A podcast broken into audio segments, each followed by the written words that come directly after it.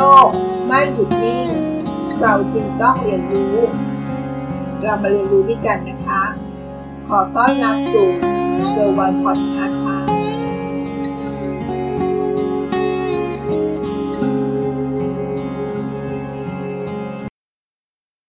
สวัสดีค่ะยินดีต้อนรับสู่เกิร์ลวันพอดแคสต์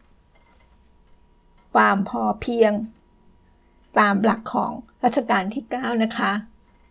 ในหัวข้อความพอดีแต่มีคุณค่าเป็นการใช้ชีวิตแบบไม่มากเกินไปเน้นความพอดีและมีคุณค่าด้วยนะคะเขาพูดถึงความมินิมอลจากนิกายเซนนะคะน้อยแต่มากเรียบหรูดูแพงสิ่งเหล่านี้สะท้อนความมินิมอลซึ่งเป็นอีกหนึ่งวิถีชีวิตในฝันของใครหลายๆคนนะคะรูปแบบไม่ว่าจะเป็นสไตล์การแต่งตัวสไตล์การตกแต่งบ้านร้านอาหารหรือร้านคาเฟ่ซึ่งถ้าพูดถึงความมินิมอลแล้วนึกถึงประเทศสักที่หนึ่งประเทศไหนก็น่าจะเป็นไปไม่ได้นะคะว่าจะเป็นประเทศอื่นนั่นก็คือถ้าไม่ใช่ญี่ปุ่นค่ะทำไมประเทศที่มีความเจริญก้าวหน้าทางเทคโนโลยีและร่ำรวยเป็นอันดับต้นๆของโลกกลับขึ้นชื่อว่าเป็นประเทศแห่งความเรียบง่ายน้อยแต่มากที่เราเรียกว่ามินิมอลลิสต์มาดูนะคะว่าเป็นยังไงรู้หรือไม่ว่าความมินิมอลได้รับอิทธิพลและวิธีคิดมาจากนิกายเซนในศาสนาพุทธค่ะตั้งแต่สมัยที่12ญี่ปุ่นได้รับอิทธิพลมาจากนิกายเซนซึ่งเป็นนิกายหนึ่งในศาสนาพุทธฝ่ายมหายานที่รับการเผยแพร่ศาสนาจากจีนเข้ามานะคะหัวใจของนิกายเซนสอนให้ฝึกสตินั่งสมาธิโดยไม่เน้นการท่องตำราและนับถือบูชาเทพเจ้าองค์ใดนะคะนิกายเซนได้รับความนิยมเป็นอย่างมากและได้แทรกซึมไปยังทุกส่วนของวัฒนธรรมญี่ปุ่นตั้งแต่การจัดสวนการชงชาและการจัดดอกไม้หรือแม้แต่งานศิลปะในแบบเซนด้วยค่ะซึ่งในยุคสมัยเดียวกันงานศิลปะโดยทั่วไปในแบบตะวันตกจะต้องสวยและมีความสมบูรณ์แบบแต่งานศิลปะจากเซนกับคิดตรงกันข้ามนะคะสะท้อนผ่านปรัชญาวาบิซาบิความเรียบง่ายสมถะและไม่ยึดติดกับความสมบูรณ์แบบค่ะอีกครั้งนะคะสะท้อนผ่านปรัชญาที่ชื่อว่าวาบิซาบิความเรียบง่ายสมถะและไม่ยึดติดกับความสมบูรณ์แบบสังเกตเห็นได้จากภาพวาดของญี่ปุ่นสมัยก่อนนะคะที่มีลายเส้นขาดหายๆแต่ว่ามันเรียบง่ายสบายตา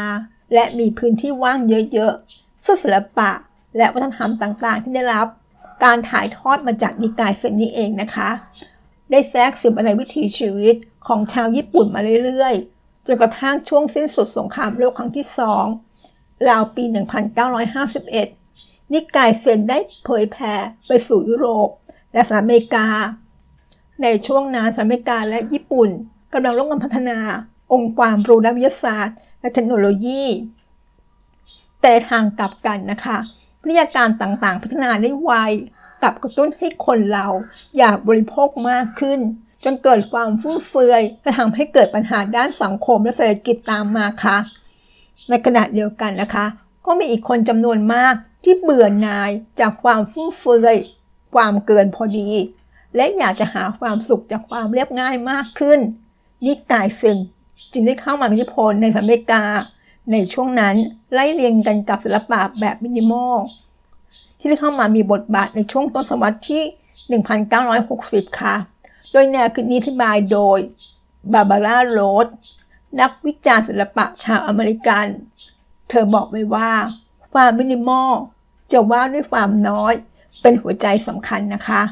โดยเป็นงานศิลปะที่เรียบง่ายสีสันไม่ฉูดฉาดและลดทอนรูปทรงมองเห็นแล้วดูว่างเบาและสบายตาเช่นเดียวกับศิลปะในแบบของเซนนะคะ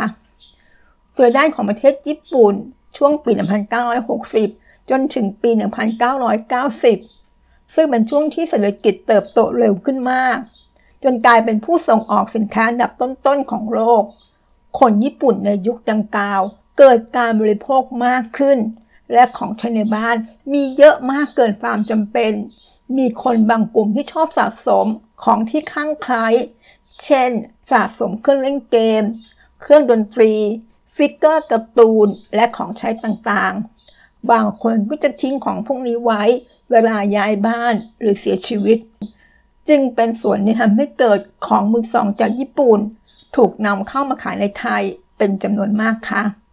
นอกจากนี้แล้วนะคะยังมีธุรกิจทำความสะอาดและเก็บฝาด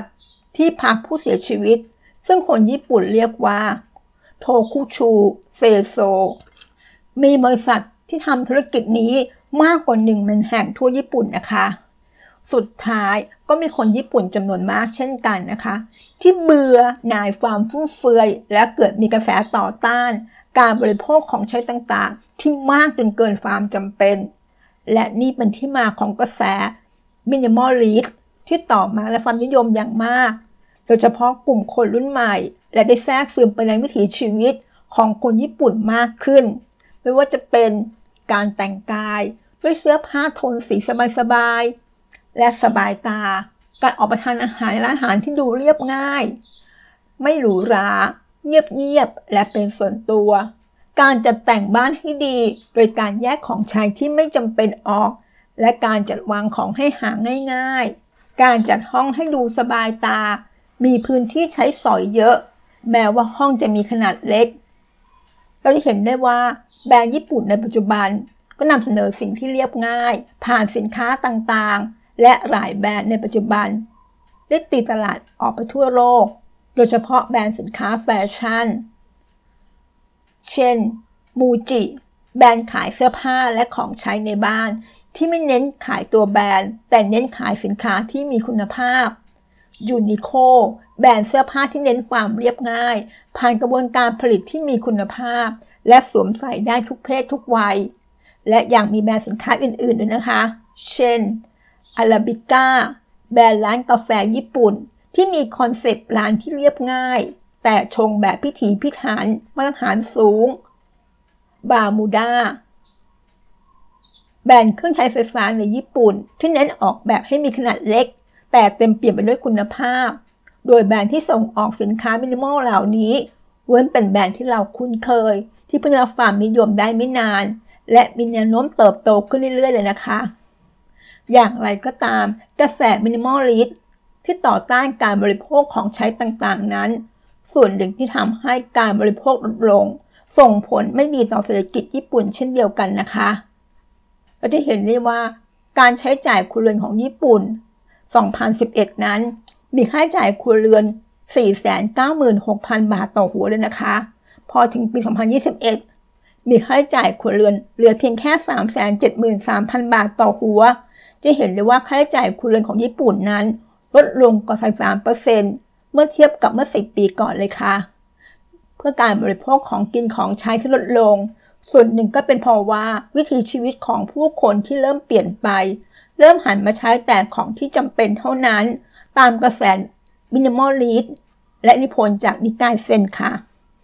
อย่างไรก็ตามนะคะเราคงปฏิเสธไม่ได้เลยว่ามินิมอลถือเป็นซอฟต์พาวเวอร์ที่สำคัญของญี่ปุ่นนะคะที่นอกจากจะส่งให้แบรนด์ดังๆของญี่ปุ่นมูจิยูนิโคอาราบิก้าเป็นที่รู้จักนิยมไปทั่วโลกแล้วนะคะมินิมอลยังส่งผลต่อการดำเนินชีวิตของใครหลายคนทั้งในญี่ปุ่นและทั่วโลกเลยนะคะให้ใช้ชีวิตแบบไม่มากเกินความพอดีแต่มีคุณค่าอีกด้วยค่ะขอบคุณที่รับฟังสวัสดีค่ะติดตามเกิร์ลวันพอดคาสต์ได้ที่ Facebook YouTube Anchor Podcast